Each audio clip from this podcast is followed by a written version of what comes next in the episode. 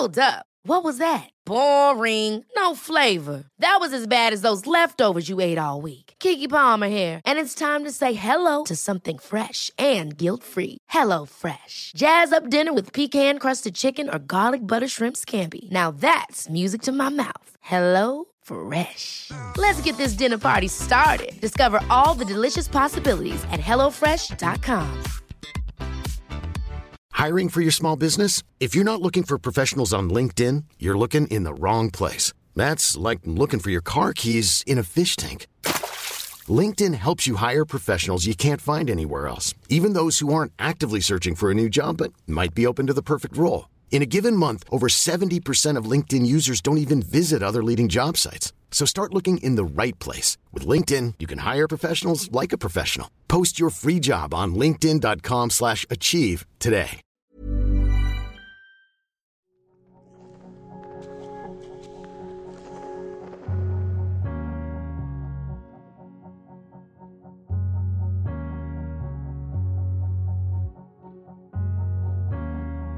Hello, and welcome to the Ghibliotheque, the podcast that raises the curtain on the stage production of My Neighbor Totoro. I'm Michael Leader.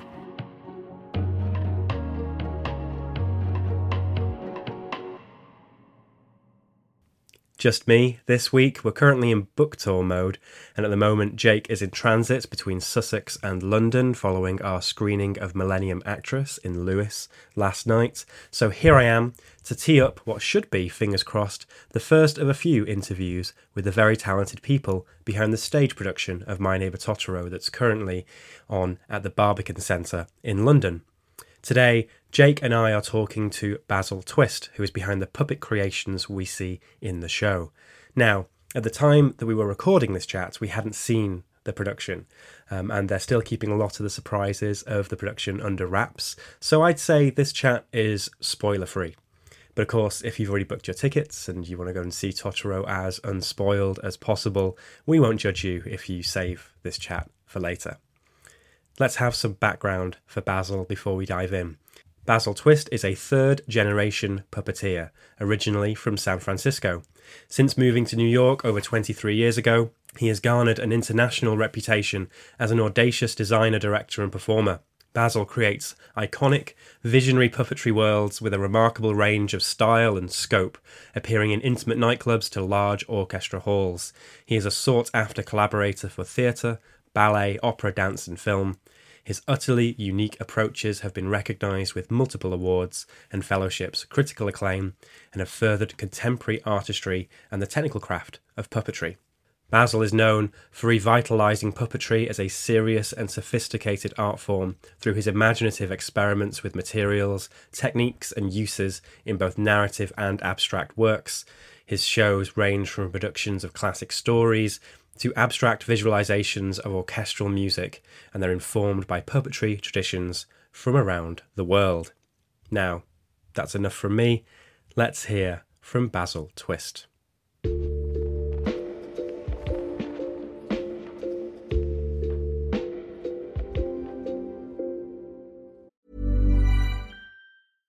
Ever catch yourself eating the same flavorless dinner three days in a row?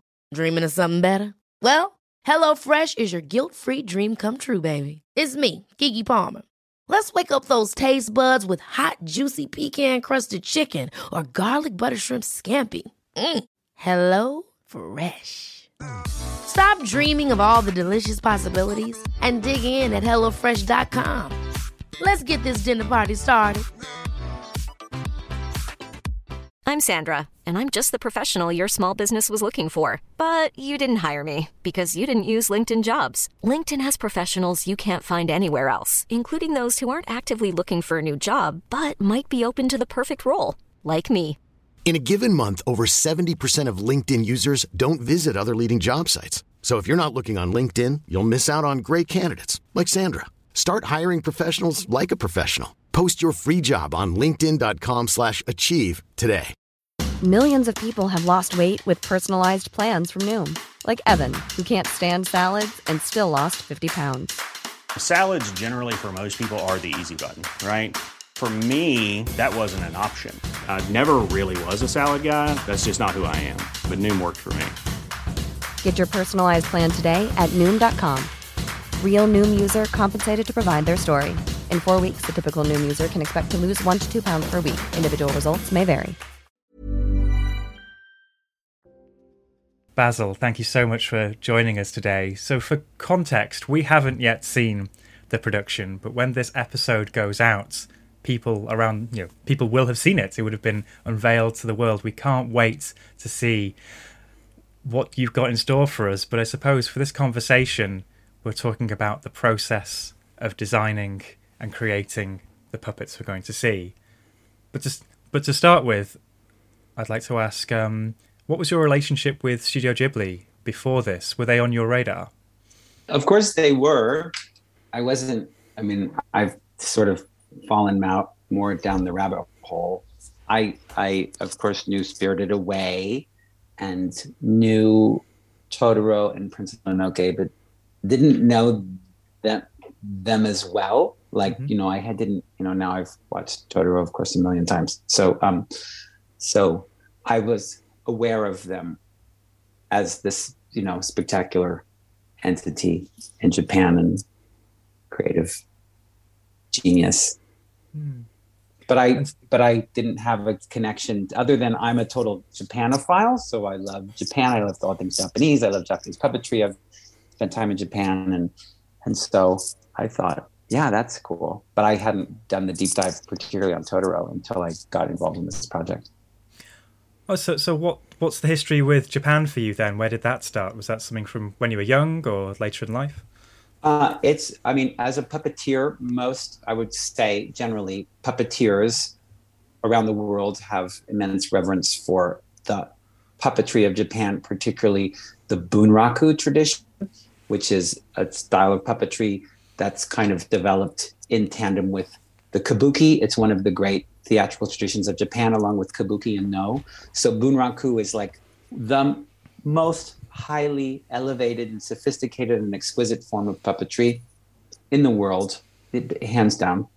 Um, and it's it's a it's a um, you know a noble tradition, and so we all, as puppeteers, who generally feel kind of marginalized as artists, kind of bow down to the um, you know the immense heft of that tradition that exists in in in, in the bunraku, which is a specific theater um, in Japan. It's a specific troupe, and it has influenced puppetry around the world.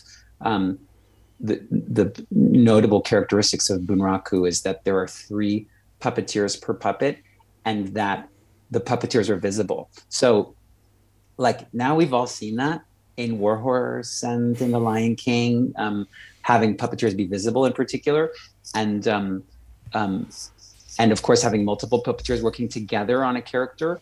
Um, but the Japanese were doing that hundreds of years ago. So um, and and they still maintain that craft and that um, uh, sort of apprenticeship and, and training, which is decades long to become a master puppeteer.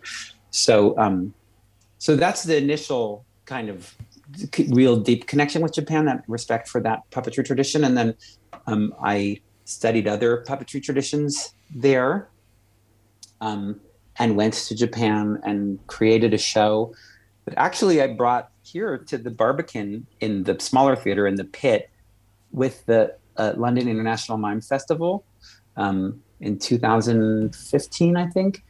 Um, it was called Dogugaeshi, and it's a uh, homage to a certain Japanese puppetry technique that involves sliding screen doors. Um, so it's a whole show of sliding screen doors. Um, and I just I went to Japan to study that, and I just loved, loved, loved, loved, loved being there, and love.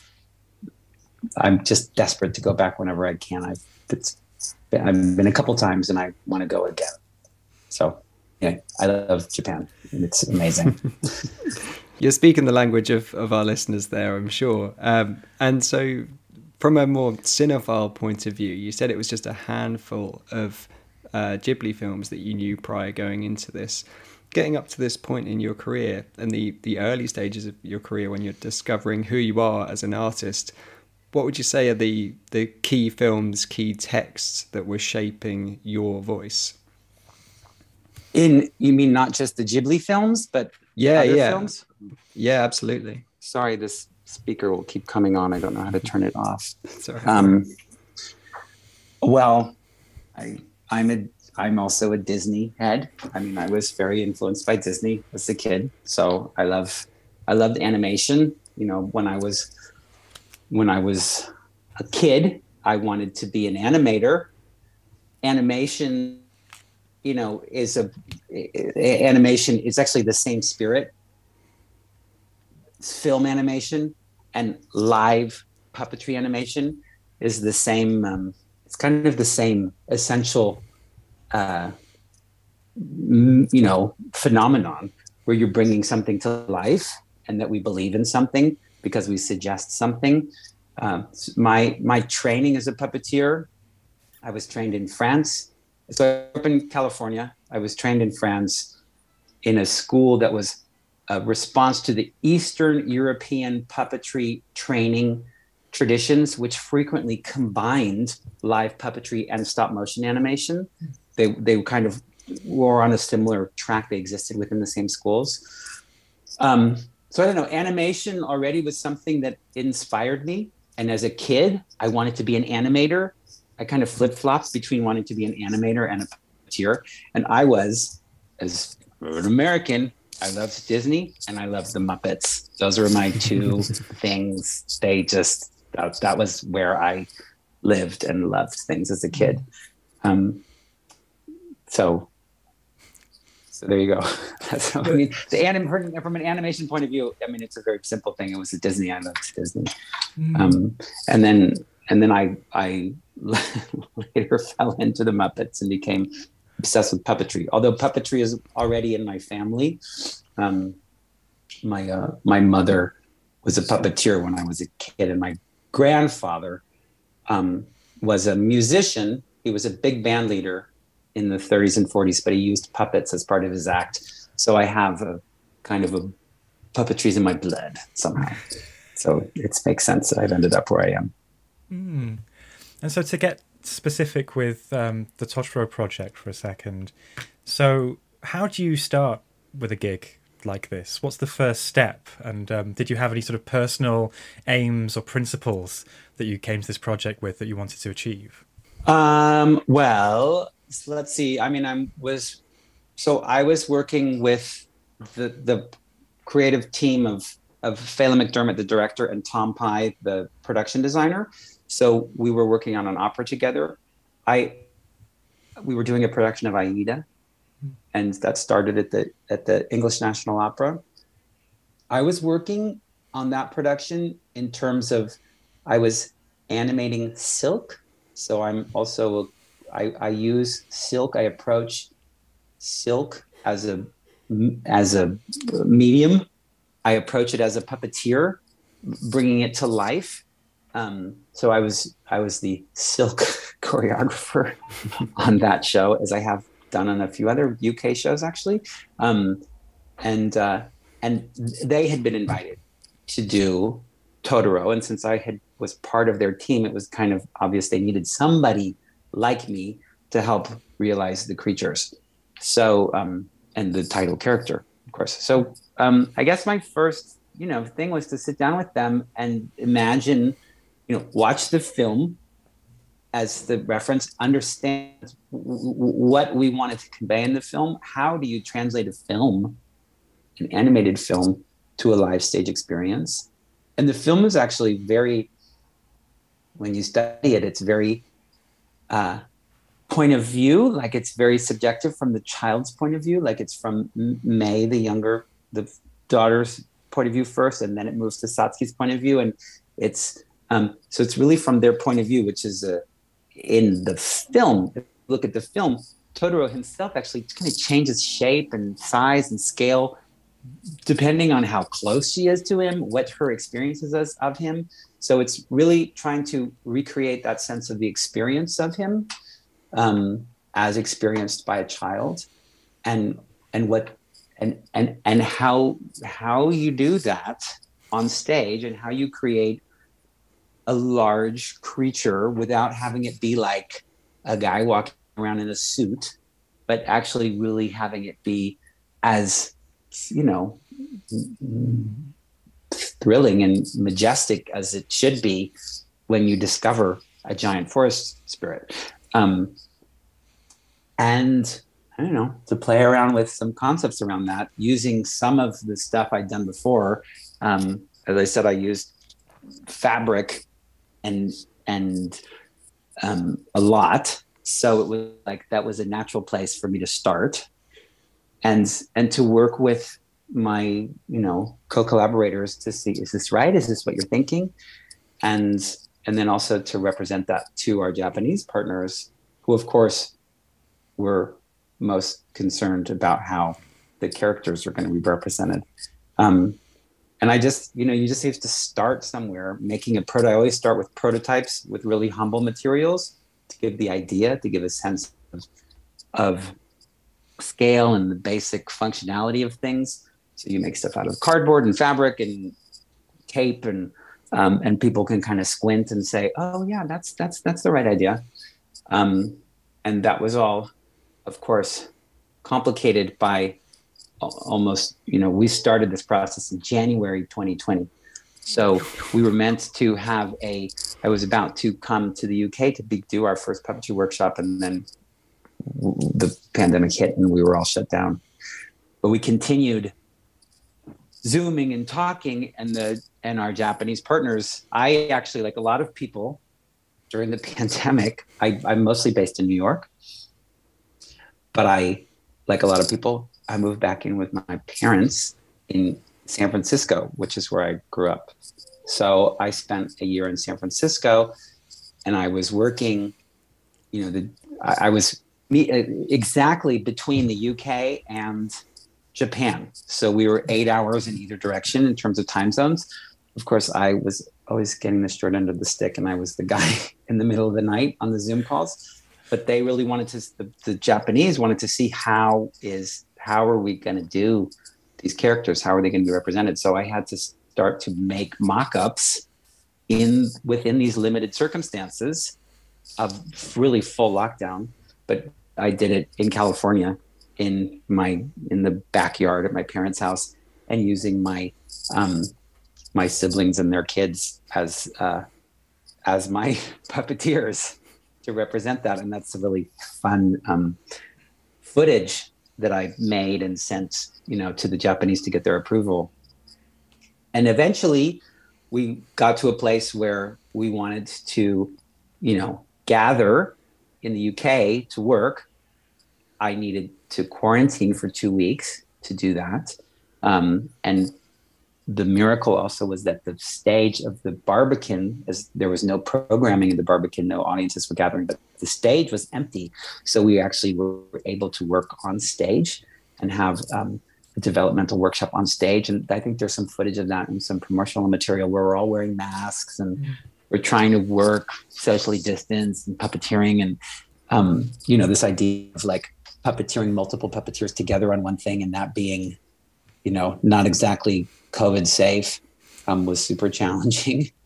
Um, but what was amazing was I used those kind of really simple things that I had made in California and, and we sent them here. And then we actually were working on stage at the Barbican. So working not only rehearsing, but also building, we kind of turned the stage into a workshop so that we kept building again in really humble materials, kind of sheets of plastic and fabric and cardboard, just to get the shape of things. Like, what is the cat bus going to be like? What is Totoro? How does Totoro, when he's at the bus stop and he jumps in the air, how do you do that? How are we going to do that? And how does that feel in this space? And that was an immense privilege, actually, to be able to do that with the.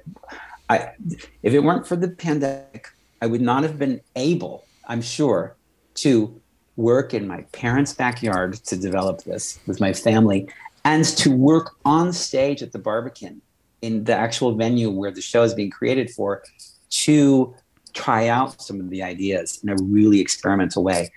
Um, that was seriously, you know, there are silver linings all over this experience of the past years, and those were two of them in this process. And since the process is so tied chronologically with the pandemic, it's really extraordinary to be getting to, you know, our the premiere. Yeah, it must be so special and meaningful when you finally get there. This chunk of your life finally realized. I'm, I'm interested. You meant you talk about these uh, humble materials and humble sort of crafting practices.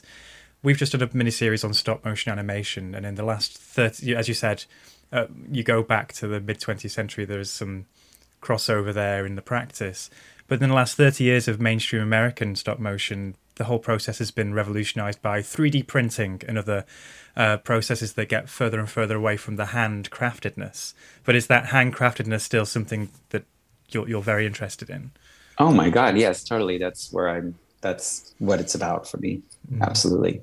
Um, I mean, there's a couple things that have been 3D printed. It's nice. That's an amazing tool. But um, but the the the craft of creating puppets and bringing them to life is is is very very very human and very very analog and very old world and uh, I think it's part of why people respond to it so strongly because we're so thir- we're kind of even more and more thirsty for that. And puppetry speaks to a very simple magic that's very profound and it's innate in human beings pre-technology. And uh, so yes, absolutely, we are we we are very um, very uh, uh, craft hands oriented human analog solutions. That's that's the way that we go. That's part of why I work in live theater and not film. I need that immediacy of that feeling of bringing something to life um, and and experiencing it. That's that that's really interesting. You mentioned about not working in film because obviously this this is a film adaptation and thinking of your you've got your two sides that you're working in between between your Japanese partners and your stage directors in the UK. Can you talk about the process of not just trying to adapt something from a film onto stage, but making it its own unique thing as well. Because I'm sure you're torn in lots of directions as to how similar something needs to be, how different it needs to be, how abstracted it needs to be to deliver both something that is representative of the thing that is so beloved, but also its own original version as well.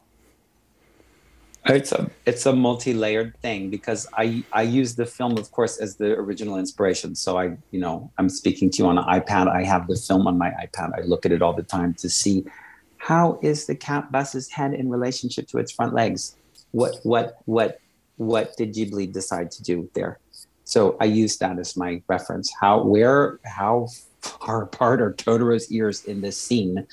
Um, so I use the film as my reference, but then eventually you, you get to a place where you hopefully create some magnificent puppets. And part of what you're doing too, as I was saying, is you're trying to recreate point of view in a film. So an experience that probably that a child would have.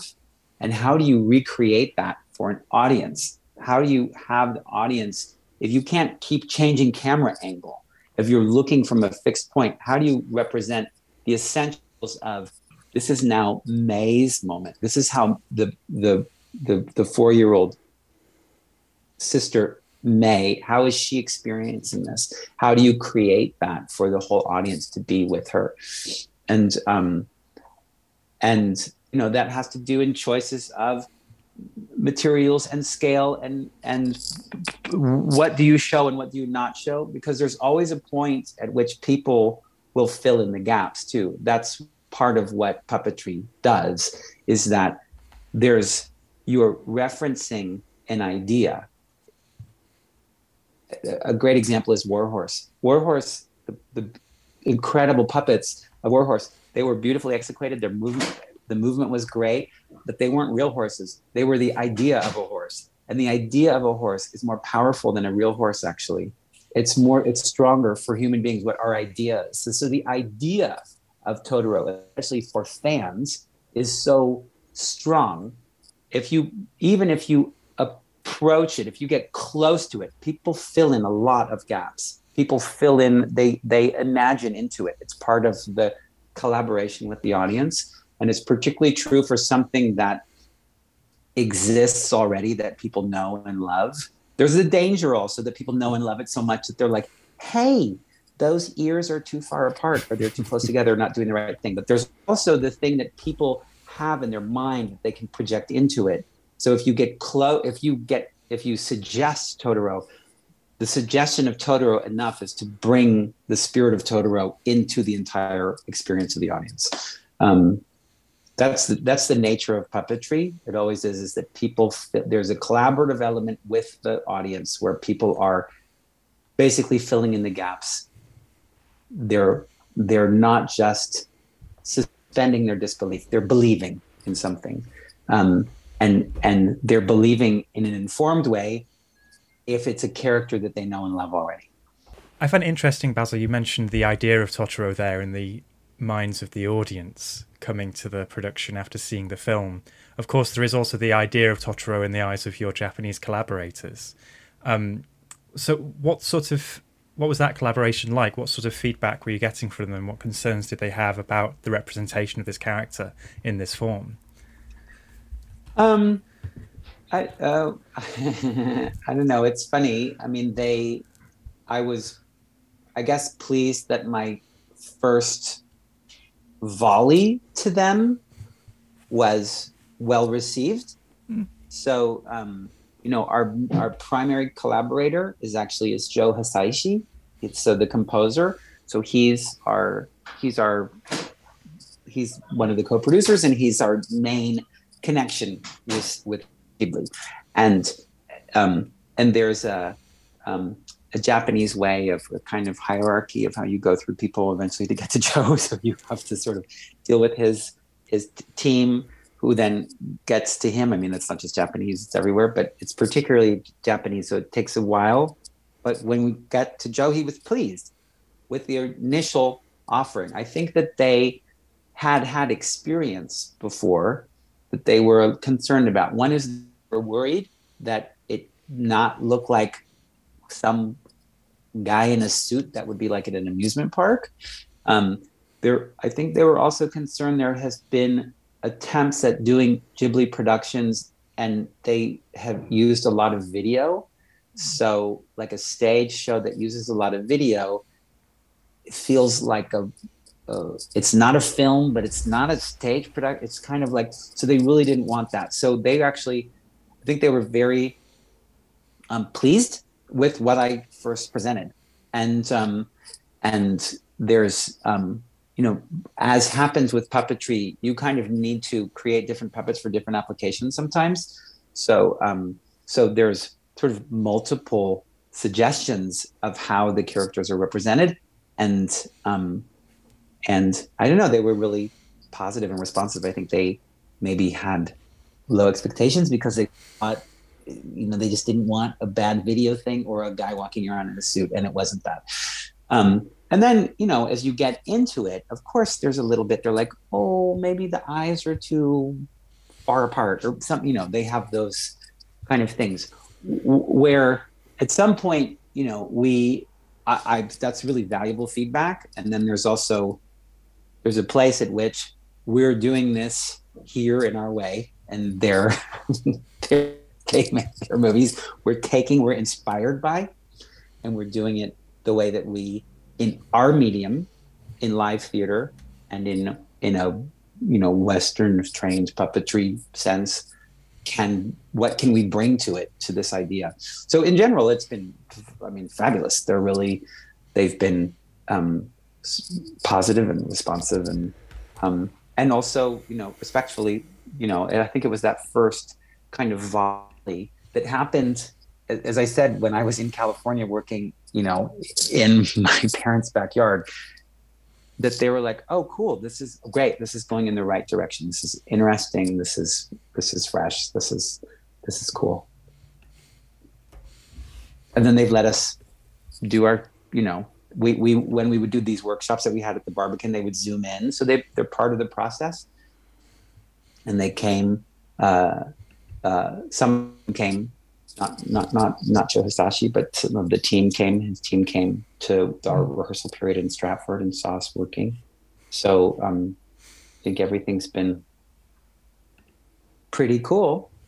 I mean, it's a big project and it's still, you know, challenging, but um, but I, I I know we're on the right path. Been on it for a while. This is the hard part for asking a question like this when we haven't seen the production yet. But is there a moment in the production that was either particularly challenging or that you're now particularly proud of realizing? Admit, as also you are currently rehearsing, of course. So, so there's there's an element there of casting ahead a couple of weeks, but already in the design and the creation of of, of the puppets, is there a particular one that you're proud of? Um, God, I don't know. I try and be proud of all of them, and they all still have their kinks to work out. But I, I feel pretty great about the reveal of Totoro when we meet him the first time. So when mm-hmm. Mei encounters him sleeping, and and is on his belly, um, I, uh, I think it's, I think it's pretty cool because I suppose that is the, that is the moment, isn't it? That yeah, is almost makes or breaks the the, the magic in a way. That that needs to be the the part that sells it. Yeah, I mean the other one is at the bus stop when he's waiting and he has his umbrella. He jumps in the air. That's also. Um, th- there's a thing where you do it. You originally do it, and you do it in humble materials, and then you have to actually realize it and how it changes along the way, and how you have to accommodate those changes of different materials that might be heavier or more robust, but then they lose something else. So how do you maintain that? How do you stay with the freshness of the original idea and keep those things in both of those ideas? Those, you know, Totoro actually makes it, it does not make. He's not in the show a lot. They're very brief appearances. Is the same in the film. You know, you almost get through half the film and he hasn't appeared yet. So, and those scenes are not. They're they're essentially wordless too you know so as you they, they they just and he also doesn't do a lot like he's sleeping a lot or he's just standing there you know so how to make those things really um radiate a lot of energy of character of soul um with you know with just a a, a big furry guy who's just standing at a bus stop. Mm. Um, uh, but I, they're pretty cool. It was, of course, for me also as a puppeteer. I'm, I, you know, and as a, as I referred to as the, you know, young kid in the states, I was obsessed with the Muppets. So I've been really fortunate to work with the Jim Henson Company a couple times, and this was a great opportunity to work with them again. And and everybody um, especially the Japanese were really excited to, to bring those partners in. And it was great for me also, of course, because of the international collaboration, but during an international pandemic, to be able to work in the States and to be able to work with an, a, a, you know, a company with a, a legacy that's respected around the world. Um, and, and, and they do great work. It's beautiful. So it's mm. wonderful to have that, um, that you know that's soulfulness within the puppets um, mm. that comes from working with the Jim Henson Company. And through that process of watching the film a thousand times and almost reverse engineering the characters to work in this more abstracted live atmosphere, do you have any insights into why Totoro has been such a magical, enduring character for successive generations? You know, it it, it's I'll say that in particular, working, uh, I watched the show with I should watch the film. Sorry, I watched the film with my um, with children. So with my sister's children, I don't have kids, but my siblings do. So during the pandemic, I watched Totoro with my sister's two daughters, and they're they're a little bit older. They were, uh, I guess, seven and nine, so they were um, slightly older than the characters on stage, or at least older than Mei, but they were young girls, and they went nuts about Totoro. I was like kind of shocked at how they wanted to watch it again and again and again. I it, it actually really struck me. I was sort of confused by it. And I think it's because it really is, I saw more and more how much it is from a child's point of view. That the the drama that there is, which there's very actually, you know, it's said frequently about Totoro, not much happens in it.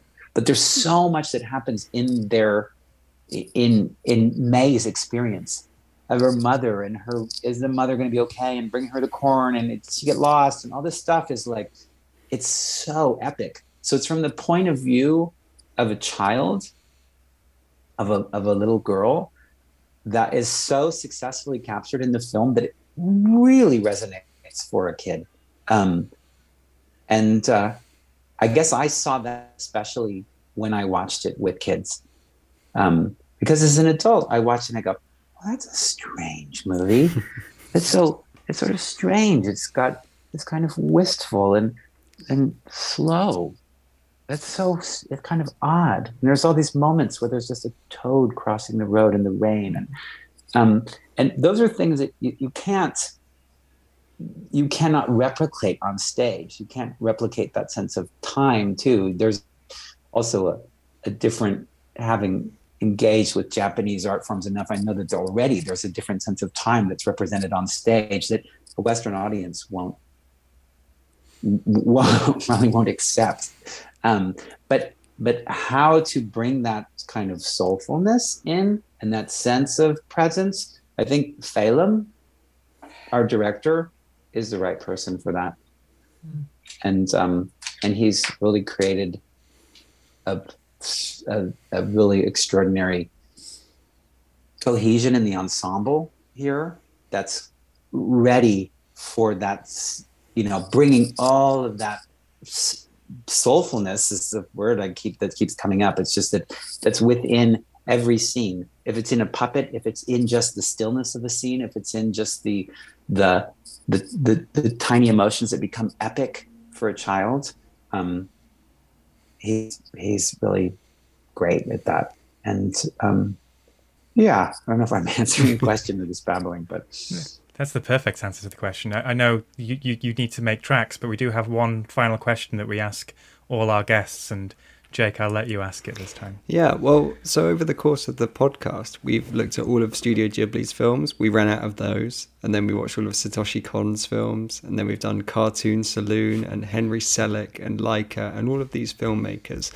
And we're always looking for new directions to go in, whether that's in live action, animation, stop motion, 2D, 3D, whatever it might be. So, where do you think as a podcast we could look to next? Who's got an interesting story to tell? Whose films or series should we be looking at? In in animation specifically or whatever, it could be anything. I suppose the question is would you think that Jim Henson's TV and feature film work would be worth exploring in this way? I think that Jim, I mean, that was my natural thing is that Jim Henson's work, I mean, particularly off the charts is the Dark Crystal. Dark Crystal was so it was so radical that people couldn't even really receive it because it came out of also it came out of you know he was making the most it was the most popular television show in the world the muppet show and he stopped doing that so he could make this fantasy film that existed pre-computer digital arts. It's all completely analog and there's not a single human appears in it. It that film is um, is is so seminal to Jim Henson's legacy and the kind of the legacy of creatures in film and creating worlds. Um, the the recent reboot that happened on Netflix, the the the success of that, um, and I don't think it was as successful. It obviously did not. There was response was not enough for them to repeat to do their season, but they but that they recreated that universe to create an entire universe and to do it essentially with with non-digital means is um, is so um, I have so much respect for it, for the labor and the love and the passion that it takes to do that.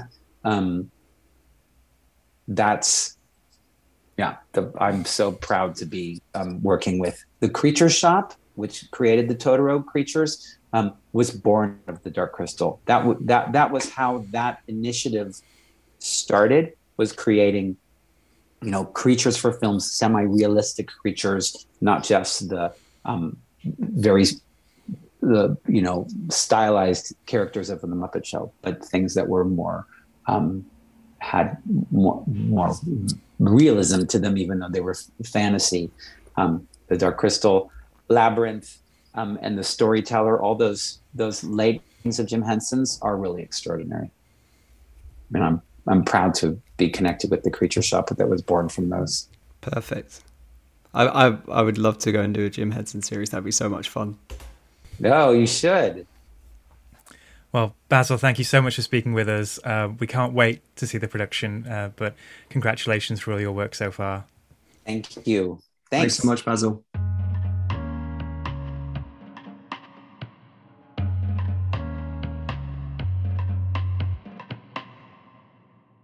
Thank you to Basil Twist for joining us today to give us such insight into the process behind the My Neighbor Totoro stage production. What a great chat that was, talking about that crossover between stop motion, puppetry, film, and theatre. I really think that's music to our ears, uh, considering the mini series that we've had throughout this year. Thanks too to Bethany at the Royal Shakespeare Company for helping us set up this interview. Now, we hope to be back later with more insight into the show and also with our own review of My Neighbor Totoro. When we do that, we'd love to include a special reader mailbag section, so please send in your reactions to the show if or when you see it to ghibliotheque at gmail.com. You can also follow us on Twitter and Instagram at Ghibliotheque and ghibliotheque.pod. That's where you can find information about our ongoing screenings tour in support of the anime movie guide, which, when this episode goes out, should be imminently on shelves in the UK. You can also keep up with us individually on Twitter. Jake is at Jake H. Cunningham, Steph is underscore Steph Watts, and I am Michael J. Leader.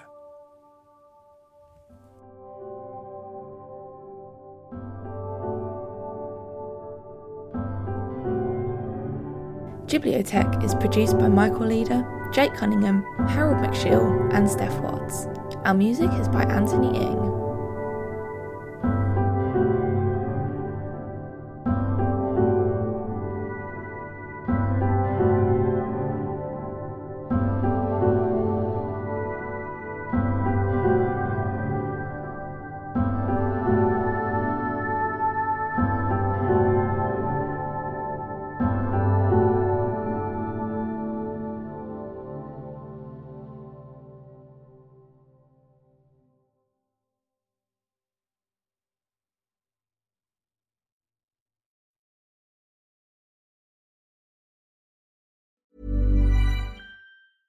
Ever catch yourself eating the same flavorless dinner three days in a row?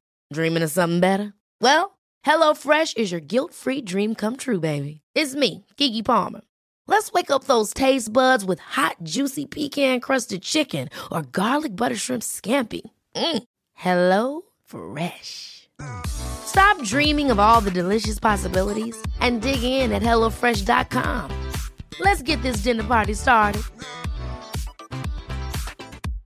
Hey, it's Paige DeSorbo from Giggly Squad. High quality fashion without the price tag. Say hello to Quince.